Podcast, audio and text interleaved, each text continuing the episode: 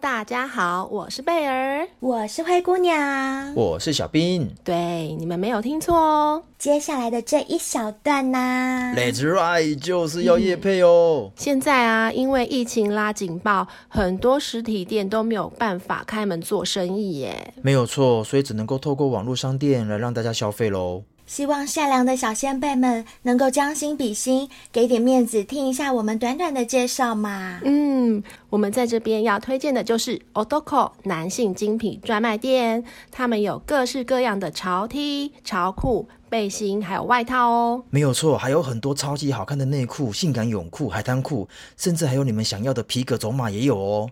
我现在这样穿这件就是他们的品牌耶。除了这些之外，也有很多为你整体造型加分的配件哦，像是帽子啊、运动毛巾啊、腰带啊、领结等等。更特别的是，他们还自创品牌，制作了台湾制造的长短袜，都可以让你一秒变型男哦。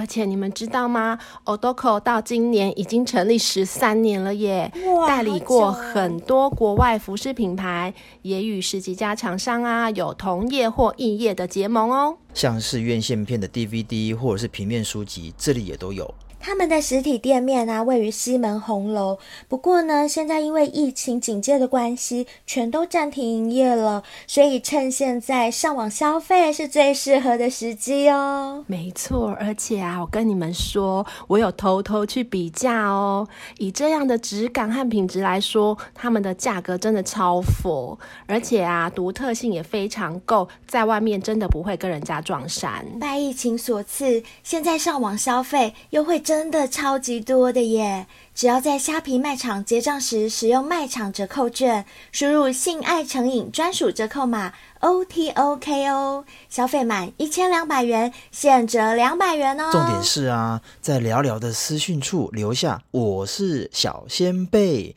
还会另外赠送一条运动手环哦，这是小仙贝才有的哟。哇，真的是太棒了！传送门就在本集节目文案下方，赶快趁优惠去选购吧！耶，我要去，我要去。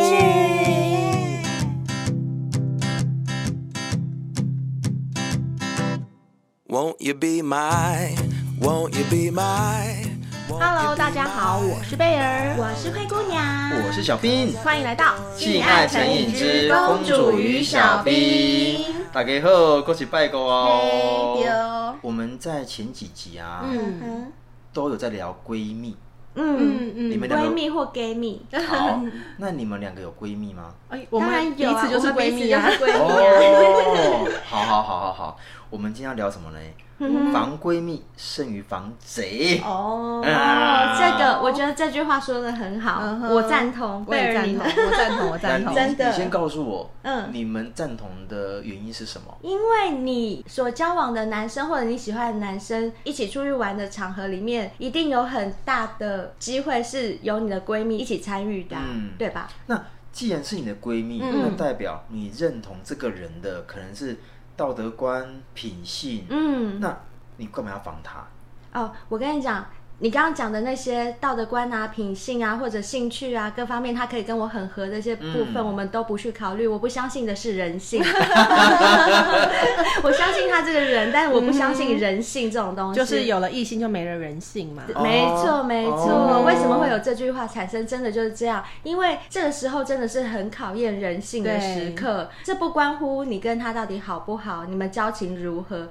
当一个男生介入我和闺蜜之间的时候，真的就是很大人性的考验。嗯、所以对于这一点，我是坚决的防范。真的哦，对。那贝尔呢？我也是，而且我觉得我会尽量避免这个状况。我不希望因为一个异性而失去这个闺蜜。没错，没错。所以我会自己避免。嗯，我也会。譬如说。你明明知道这个闺蜜她跟你是属于抢菜型的这一种，嗯嗯嗯、那你要跟喜欢的男生出去，你就尽量不要再约这个闺蜜一起出去。嗯、那像我跟贝尔有个好处是什么？不抢菜，不抢菜，我们两个就是不抢菜型的，所以我们怎么样组合到哪里都可以打遍天下无敌手，哦、因为他有他的市场，我有我的市场。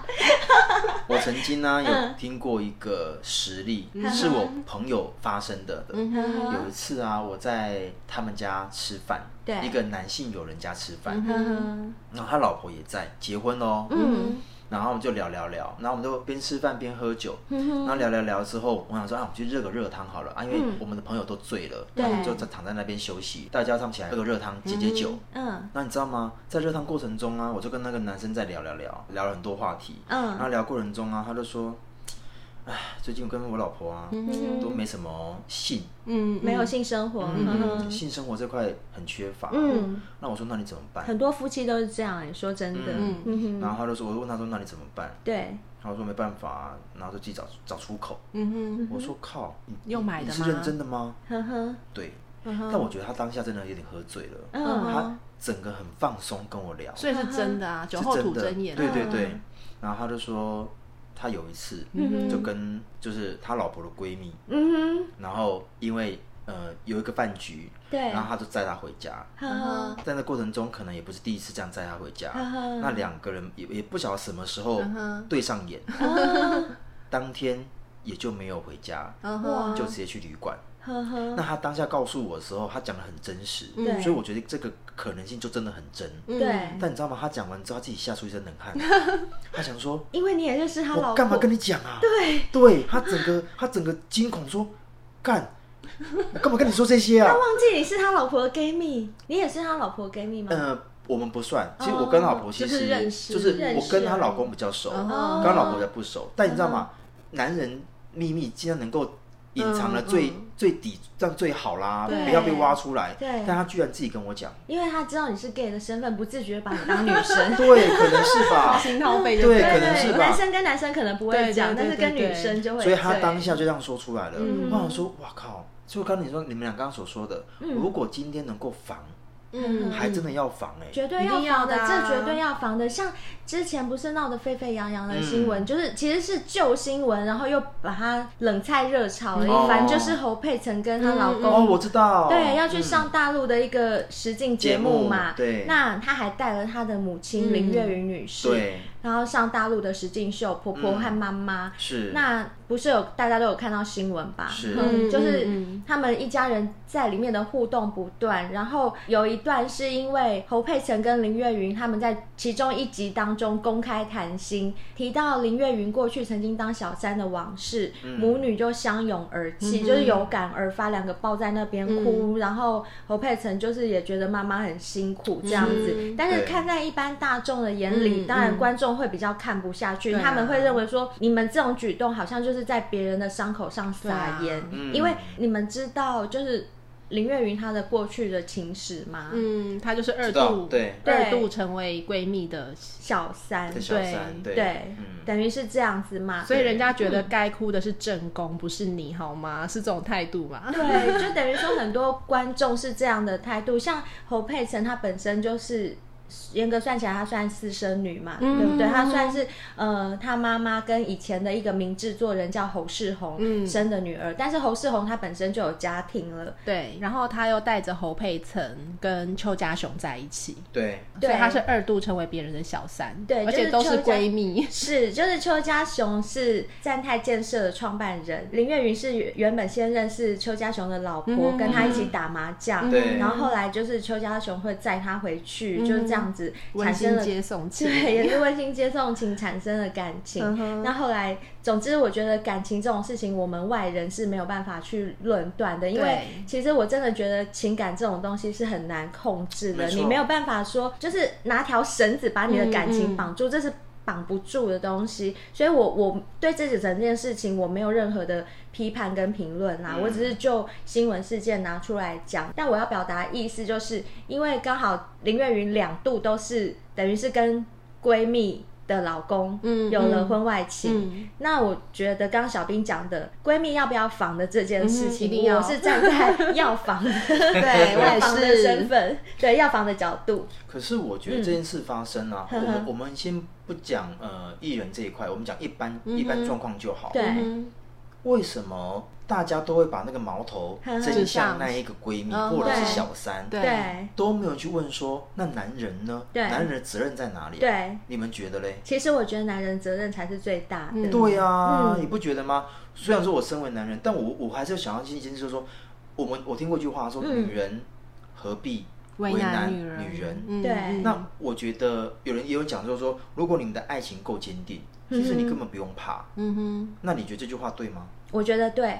我其实我觉得对。呃，我的个性可能我会站在比较中立的角度来看整件事情，嗯、我不会偏袒。虽然我自己本身是女生，对，但是我觉得很多感情出问题，女生自己要反省。嗯，你自己跟你的老公或者你男朋友之间，他会跑出去偷吃，或是跑出去有什么背叛你的行为，嗯、是不是我们自己应该先检讨自己，到底是自己有哪方面做的不够好，嗯、还是说那个男人他本身他就是坏胚子？我觉得这个要先厘清，先厘清，对，先厘清。那。那如果说就你们而言呢、啊，嗯、在婚姻里的被闺蜜介入，嗯、跟如果你们单纯只是男女朋友，嗯、然后被闺蜜介入，嗯、哪一个比较可恶？呃，对我来讲都一样可恶啊，都一样 可恶。那都一样可恶的话，那为什么都没有就怪男生？我觉得不是说不怪男生啊，就是刚刚前面灰姑娘讲的嘛，就是你不要去考验人性啊。对，对你为什么要去测试那个人性呢？那你就尽量不要让你避免，对，避免你的闺蜜跟你的男朋友跟你的老公单独相处。对，对啊，比如说什么温馨接送情，你为什么要同意？为什么要给他们制造这个机会？为什么他自己有双脚，他不会回？对啊，那那你不同意的情况之下，嗯、那是不是因为你也你也担心，其实你对自己不够自信？我觉得那是两回事，欸，这不是自不自信的问题。我觉得这是预防胜于治疗的观念，没错，这真的是预防胜于治疗。如果你你要说对自己不自信，那其实你不预防就是会生病啊。我这边还有一个例子，嗯、就是我的高中同学，嗯、呃，她就是在高中的时候就交了一个男朋友，然后那个男朋友就是很帅，就是军人，你知道吗？嗯、对，然后跟小兵一样，对，然后我的高中同学就是小芝麻，然后就是属于那种比较鬼灵精怪型的，嗯、然后她有一个好闺蜜呢，跟她一样也是小芝麻，就是外形雷同，嗯、但是她的闺蜜是属于公主型的，哦、对，家境也不错，哦、白白净净，然后眼睛大。大大，哎，那不是我吗？哎，对，小 公主，对，银儿。啊，银儿又是婴儿又出来了。然后他们在这交往的过程中呢，嗯、我的同学他们每次只要出去，因为男生有开车，嗯，对对，然后他就会约上这个闺蜜一起出游，就很大多数的时间都是这样。对、嗯，那他也可能就是防心太低了，嗯、对。然后结果最后是闺蜜跟她这个男朋友结婚，哇，对，这个是真的抢过去了耶。但是就我同学的说法。而言是，她跟这个男生先和平分手之后，这个男生才跟她的闺蜜在一起，才交往。那你但是我觉得不可否认的就是，他们因为长时间的相处，日久生情，绝对也是日久生情，对，绝对是的。那你，呃，我很好奇，就是你同学有原谅他们吗？或者是他有释怀吗？对对，这件事情，这也是我超级好奇的一点。我就说，因为他跟我讲这件事的时候还蛮云淡风轻的，我就说你你不会觉得很生气还是什么的吗？他就说。呃，不会，因为他真的觉得他跟那个男生是和平分手，因为相处久了之后，然后因为男生是军人，就不常在身边，然后他因为他们是从高中就开始交往嘛，然后他上了大学之后，可能环境啊，呃，生活圈啊，社交圈都不同了，所以是和平分手，所以他还蛮能接受的，我觉得好奇妙哦，而且他甚至想要跟这个闺蜜对。再回复联系，但是。这个闺蜜是完全拒绝的，嗯，她自己没有办法面对，她没有办法面对，她就是完全对她就是逃避，不想再接近她这样子。那她不能面对是因为？我觉得是心里有鬼。还是他也在防他的？哎，是哎，有没有可能？有可能，绝对是。你懂我意思吗？对，他在被追回去。没错。那我觉得这个闺蜜比较聪明，因为她比较会顾虑到人性，经不起考验的这件事。那那我再问你一个问题哦，现在目前男追女这件事情，其实在这个社会上已经很频繁的。嗯。然后追上去之后。然后女生也爱上这个男的，没有问题。嗯、但后来才发现，这个男的有女朋友，或者甚至有老婆。嗯，那这个女生也爱上他了。嗯，那后来发现，但这个男的毋庸置疑，他一定犯了很大的错。嗯，你不应该有老婆有女朋友还去追人嘛？因为但在这上也很常发生这种例子嘛。是，这个女生已经爱上了，怎么分？怎么怎么放手？其实我有遇过哎、欸，其实我也有遇过。那你会放手吗？我放手，我也是放手啊，真的、哦。因为你能怎么办呢？我就我来讲啊我觉得应该是看他怎么跟我表态。嗯、你你所谓的这个发现是我自己发现还是他自己发现？哦，哦我自己发现这个我没有遇过哎、欸，我遇过的是。有一个人追我追了很久，然后好不容易当我觉得哎、欸、好像可以跟他在一起的时候，嗯、他可能也看中了这一点，所以他就跟我坦诚他是有老婆的，嗯、还有一个儿子哦。然后、哦真的哦、对，然后我就当机立断，隔天就不联络了。嗯、但是这是建立在他告诉我的情况下啦，嗯、那我会觉得。他会告诉我，我猜想他可能是希望我能够接受这样的状态，就是当小三，当小三，对，不然他干嘛告诉我？那那另外我也有一个想法，就是他告诉我，他要面对的是有可能失去我的这个风险，嗯、对不对？所以，我是不是可以合理怀疑他，甚至认为？就算因此而失去我，对他来讲也不痛不痒，也没关系。嗯、那如果是这样的话，我比较在乎的是你爱不爱我的这件事。嗯、如果我的推测成立的话，那我觉得你宁愿冒着失去我的风险，你也要告诉我你有老婆有小孩这件事。嗯、那我就觉得。嗯，你没什么值得我爱的。嗯、我比较会 care 的反而是这一块，嗯、反而不是说因为你有没有老婆，有没有小孩。嗯、因为我这个人就是比较注重那种心灵层面的东西，所以我坦诚当时心里还是会难过，嗯、绝对会的。嗯、因为毕竟被追求这么久了，嗯、然后也这个人就是也信誓旦旦的跟你说了很多很多的会照顾你啊，怎么样的一些话。嗯、对，那那时候就是渐渐的开始。也觉得好像可以依赖这个人，结果就发现是这样的情况，我就还是选择不要。嗯哼，那贝尔呢？我这边有一点雷同，嗯，也是被告知。哦，真的哦。但是呃，我们会在一起是因为我对对方也有好感，就等于算是两个情投意合。对。然后交往了没有很久，大概一两个月之后，男生就告诉我说他其实有女朋友。嗯。哦。对。然后我当下也是觉得说他。之所以要告诉我，是因为他不想要继续，他可能会觉得两边他顾不来。我记得这在我们之前某个单集里、嗯、对对对，我有提过，我有提过。对，所以当下我就会觉得说，因为我是后来者嘛，嗯，对啊，所以我就是也是觉得说，那就算了，就不要了。嗯哼，哦，了解。那我问你们哦，嗯，如果啊，那个男方啊。呵呵承诺你说我会跟我女朋友分手，嗯，然后我分完手之后我们再在一起，嗯哼，你会信这句这种鬼话吗？我当然不会，我个性我不会，你会吗？我没有遇过哎，可是贝尔应该会，我觉得应该会，我觉得贝尔比较单纯，所以你会信？他会信，我应该会信，我会信一段时间。我比较精，我会表面上。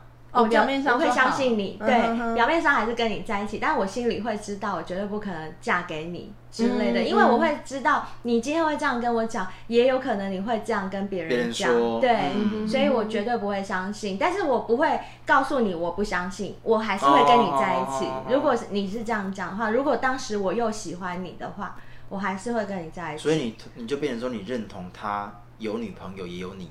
嗯，我心里是不好，但是我的表面上还是会好，因为可能就是我现在已经也蛮喜欢他了嘛。嗯、那我就想说，好，那就这段关系可以维持多久就多久，我当然会是这样的心态。哦、但是我我心里会很确定，我绝对不会跟这个人走到最后，因为基本上这个人在我心里就是打叉的。嗯、OK，那如果说一个月月后他没有处理好，他会想说，现在目前因为。工作关系，然后都没有时间处理，你接受吗？呃，我会告诉我自己，就是我会心里会给我自己一个期限，嗯、我会设停损点。哦、我是一个很爱设期限的人，就是我我在我们某一个单集也提到过，就是爱情保鲜期，你一定要给自己。一个期限，当那期限过了之后，嗯、你就是该丢的就要丢，你不能一直留着让它发臭，真的就是腐烂在那边，那没有意义了。没错，哎，我好像是那种会等到它发臭才、嗯、才觉得不要的。贝尔是，那那贝尔，那我问你哦，如果说那他跟他说。一个月，然后拖过之后变半年，哦，你就这样等下去吗？我觉得我呃，应该不是说会这样等下去，我会开始觉得很厌烦吧。应该是说我会等到一个我觉得厌烦的程度。哦，对，但是他他很知道，对对对，但是贝尔可以承受的厌烦程度可以很久，比如两年。对对对，有可能，有可能，非常有可能，他就是他就是可以，其实比如说这一段关系根本就是已经食之无味了，甚至我们都觉得他已经在发臭，但他还是可以这样牵着。可是我，可是我是放在那里，对，他就放在那里，然后但是就是维系着，他不处理哦，嗯嗯他就是维系着这段关系。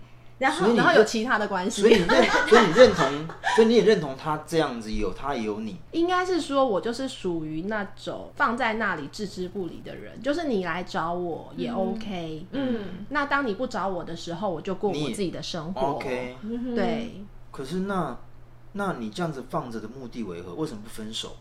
因为我也很好奇，哎，因为要是是我，我就是会断掉的那种人。嗯比如他告诉你，我时间到就断，那他就是没处理掉，然后他求你，就是说你再给我点时间，你就是又给他时间，那这样会不会让这个男人更放纵？就是反正我就是拖着嘛，偶尔还可以跟你打个野炮，嗯嗯，就是男人都是很贱的。我刚刚讲的就是说。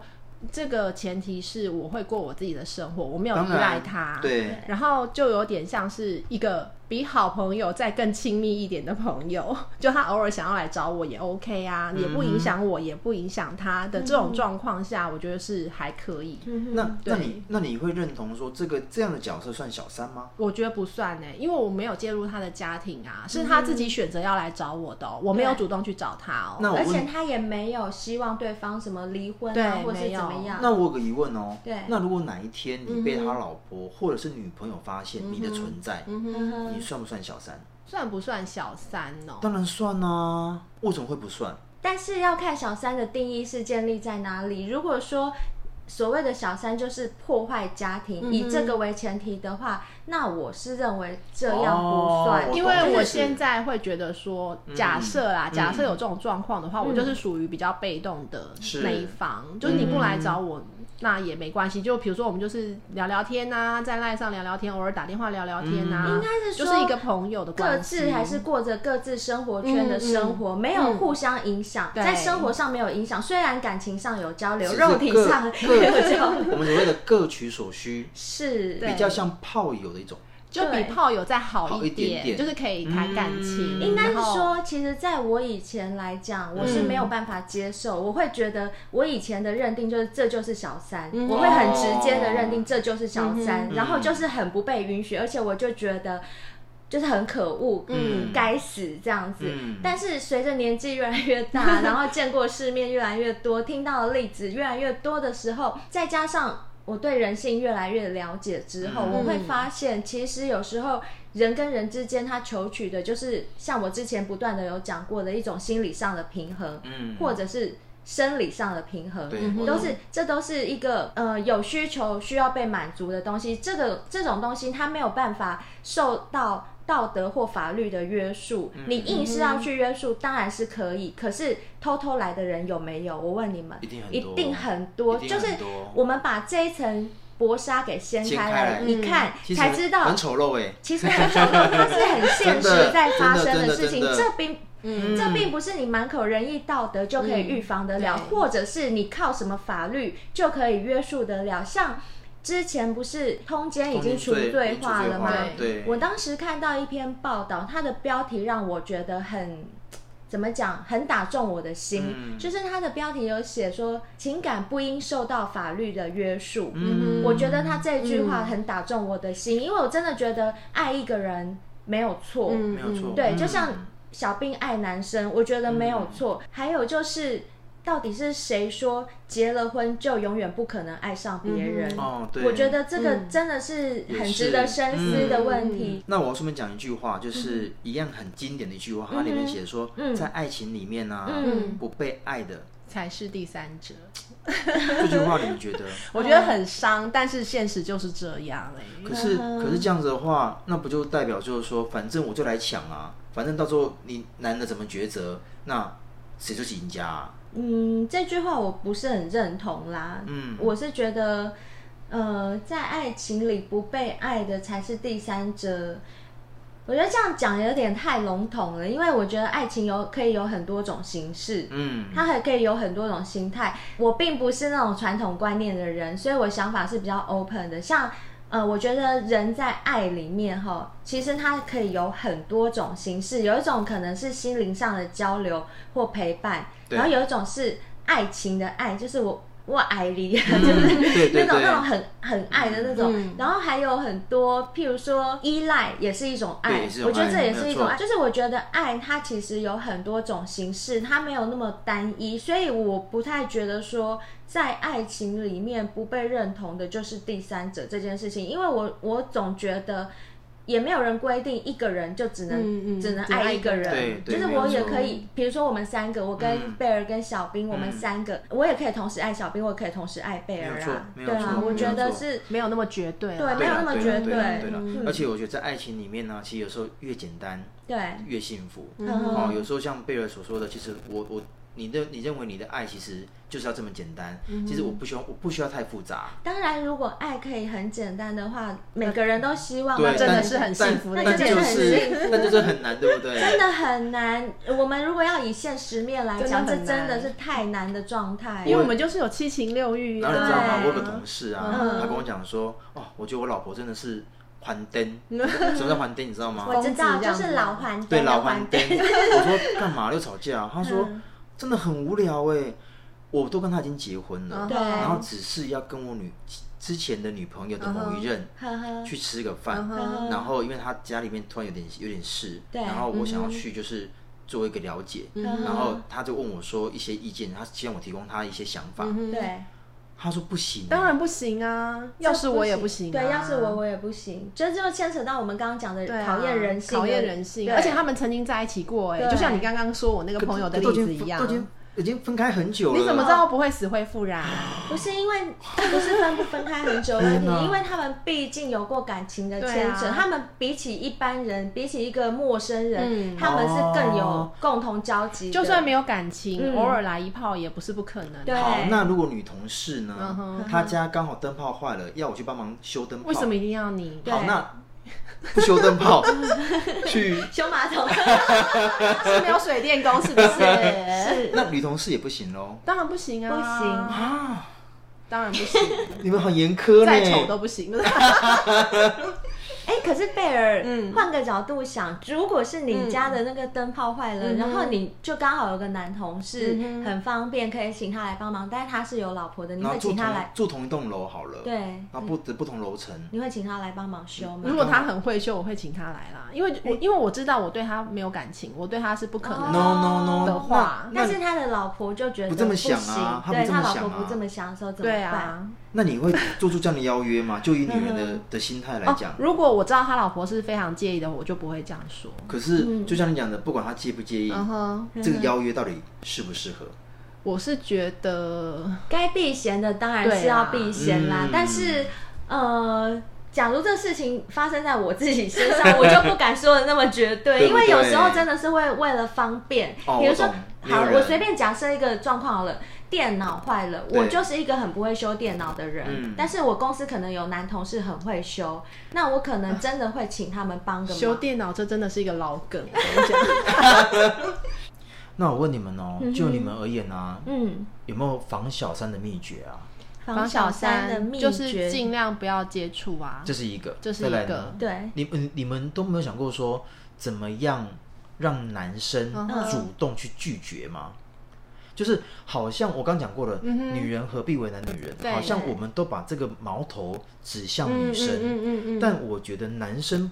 如果是个绝缘体，嗯哼，就更不用担心了啊。我觉得最根本的治疗方法 就是从自己自身做起，就是我一定会把自己打理的很好，嗯，弄得漂漂亮亮的，然后充实自己的内涵。对，我对我自己的另外一半非常体贴、温柔，什么都替他想。我会尽量让自己做到最好。我一直强调都是这件事情，就一定是把自己做到最好。因为当你做到最好的时候，你的男伴还会想要出去。偷吃，那应该就不是你的问题了。是，那此时你就可以决定要不要跟这个人继续在一起。这是一一向以来我的做法都是这样。然后我觉得就是刚刚有讲到嘛，呃，可能沟通也是一个方法啦。就是你可以很清楚的表明说你不喜欢他跟单身的女性有过有单独的接触或者是相处。那相同的，你这样要求别人，然后你也可以说自己。也不会犯同样的错误。哦，对，就是自己也做到，嗯、对自己也做到。我刚刚所谓的做好自己这一块，也当然也包含以身作则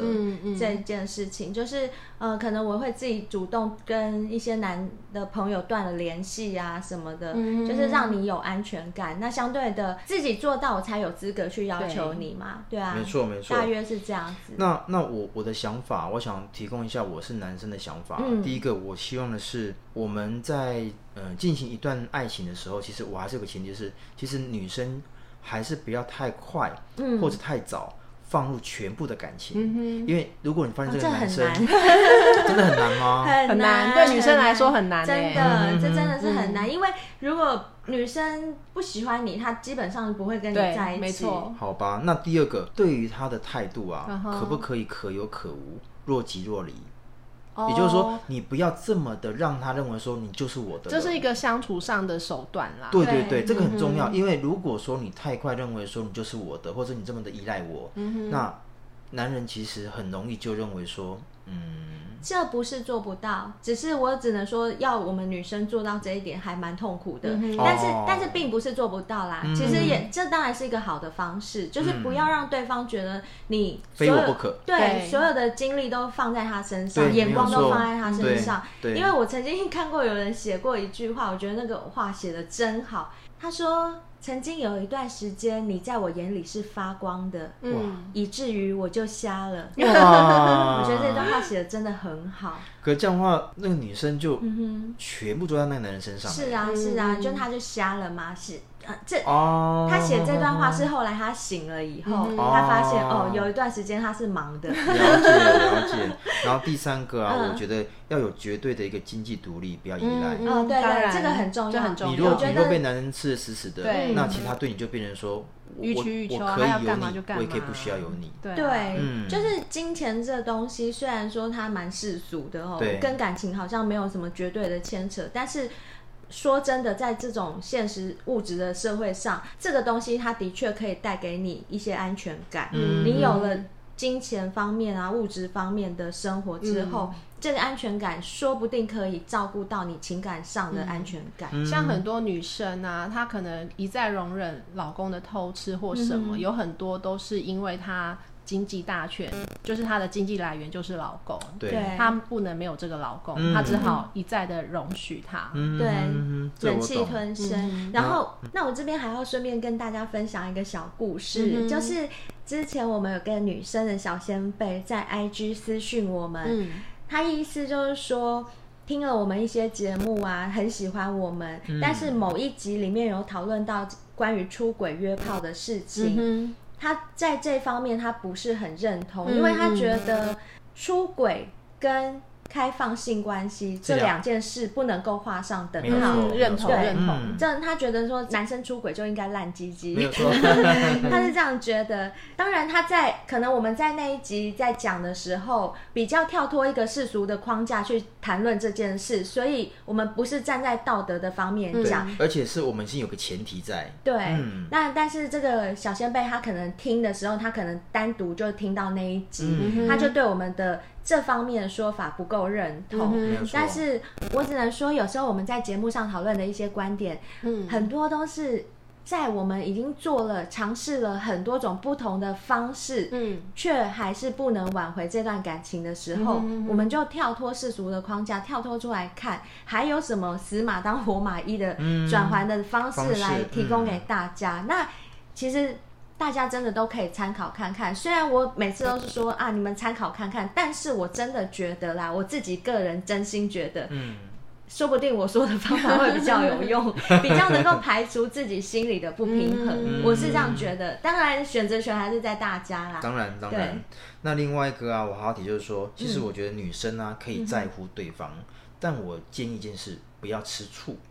我觉得吃醋太难了，这太难了。吃醋也是人性的一种反应，你就就是你爱他的反应啊。你在乎，但我觉得吃醋这件事情很容易让男生抓到一个点，说哦，原来你，你原来我在你心目中的地位这么高。我觉得这个就是要克制吃醋本身，你防不了，但是你可以防的是你要不要表现出来。对，你可以在心里吃醋，但你表面装的很大方。哦，对对对对 对，这是一种手段。而且我觉得就是我刚刚。后面要讲就是，嗯，其实你应该要告诉他你的当你的你当下的想法，你你你不需要隐藏。是我刚刚讲的，你可以在乎，对，在乎就是你要告诉他，嗯，我关于这件事情，我的想法，我的想法是什么？对，然后我们可以来沟通，因为他他会回馈给你嘛，没错。那为什么你要这样想？那这个沟通过程中。不要情绪，这个情绪其实会让彼此会吵架，会不舒服，会不舒服，而且没有解决事情的能力。对，没有错。那如果说刚刚我所提的那一块啊，你一个一个女生都能够做到一个非常，不要说完整啊，起码能够做到这些这些。人其实没有完美的，但是你可以做个八九分就已经是很了不起了。或许也可以做到这个男人的心。对对，我是这么认为。就是如果你自己本身把自己都顾好的话。身边的男人，我觉得要出去偷吃的几率很小。嗯，还有就是你自己不要制造他偷吃的机会。所以我们刚刚都讲，我们是讲用防来讲嘛，防闺蜜。其实我觉得不是防啦，就是你自己不要去制造这个机会，就变成这是一个你的主动哦。如果你允许或者是你默认他们私下单独的相处，哎，其实这机会是你自己制造的。没错，是不是？我懂，我懂，我懂。如果说各位小先辈们，你们有一些担心自己要防小三啊、防闺蜜这些事情的话，其实我们在这边还是最根本的建议，就是想办法先把自己提升，把爱留在自己身上多一点，嗯、把自己给建立好。建立好之后，嗯、不要去制造一些莫名其妙的机会给另外一半。而且我们常听到的嘛，你要先爱自己，对，别人才会爱你。是啊，就把自己、嗯、很重要喽，爱好非常重要。嗯。好啦，那接下来我们就看一下今天的五星评论。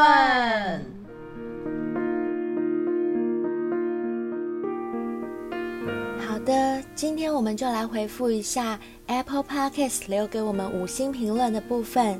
首先这一位呢是 Suli Chin S U L I C H I N G，我最喜欢的 Sulichin Chin，因为他已经不是第一次留言给我们了。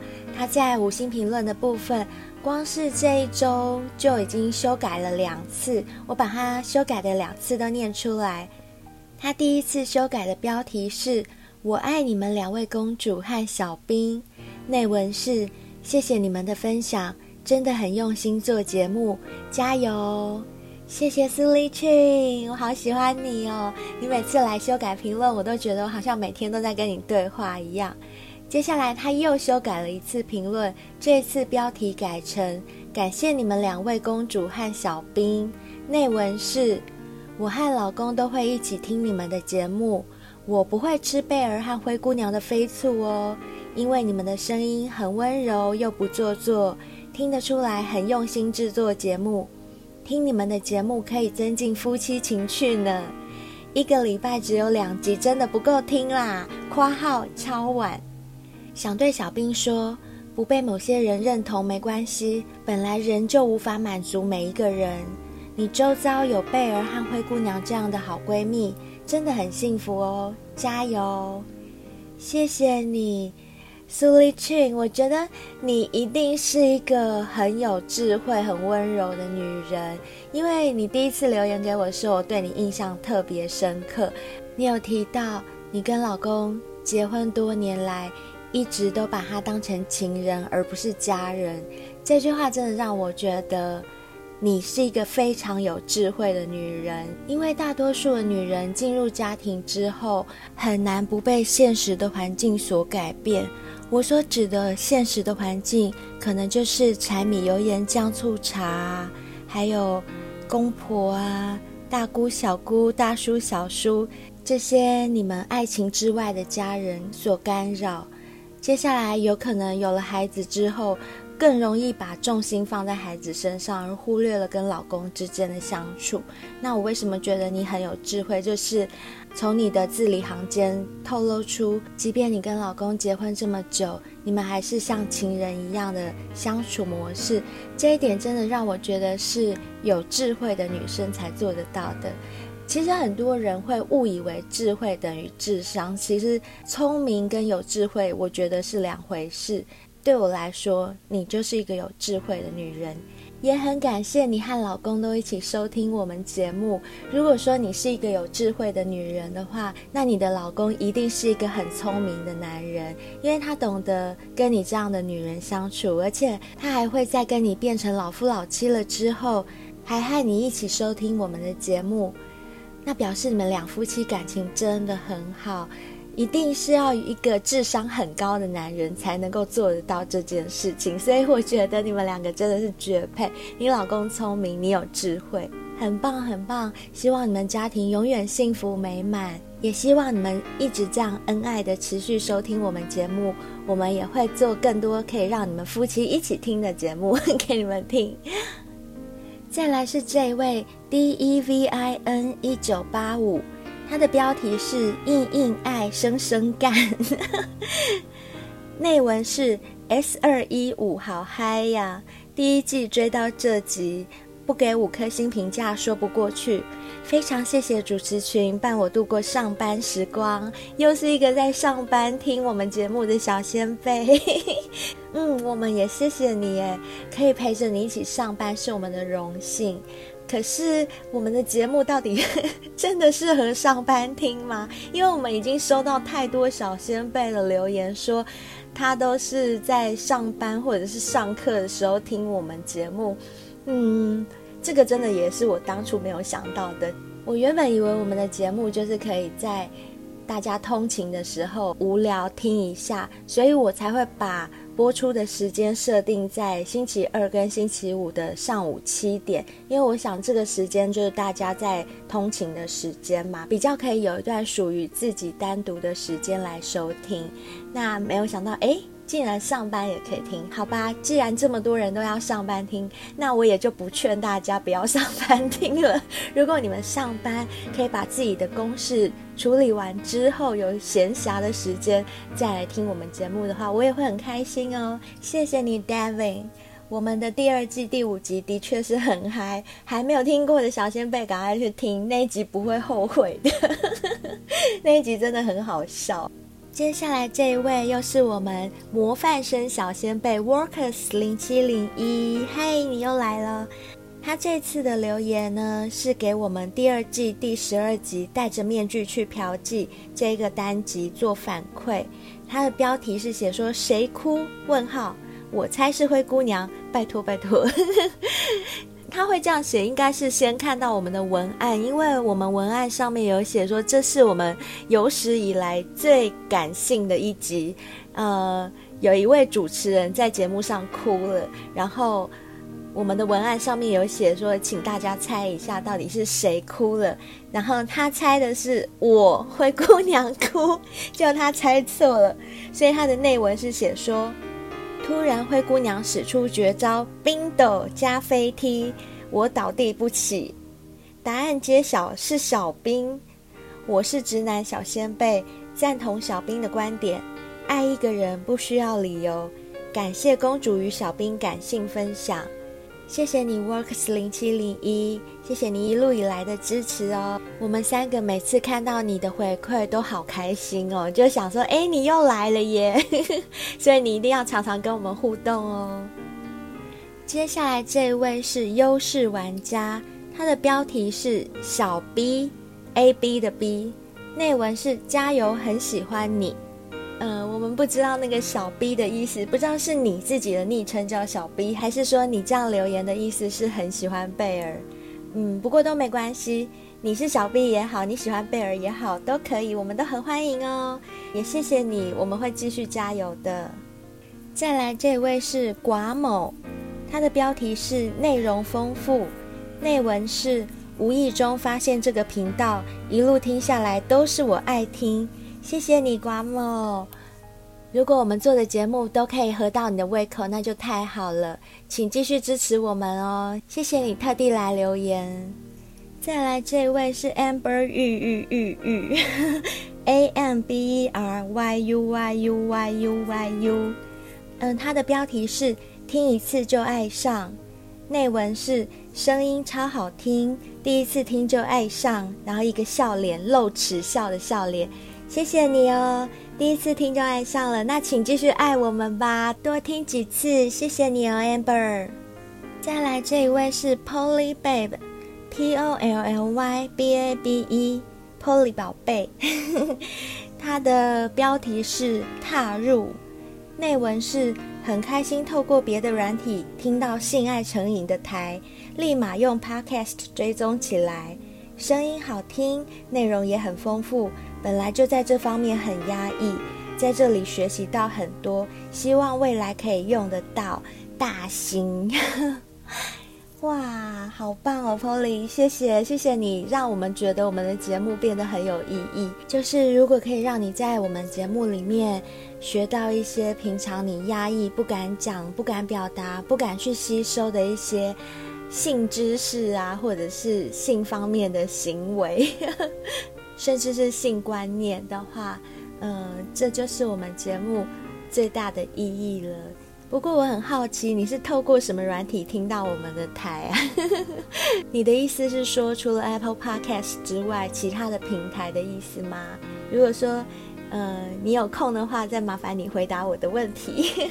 谢谢你哦，谢谢你特地来留言给我们，我们都很开心，也请继续支持我们哦。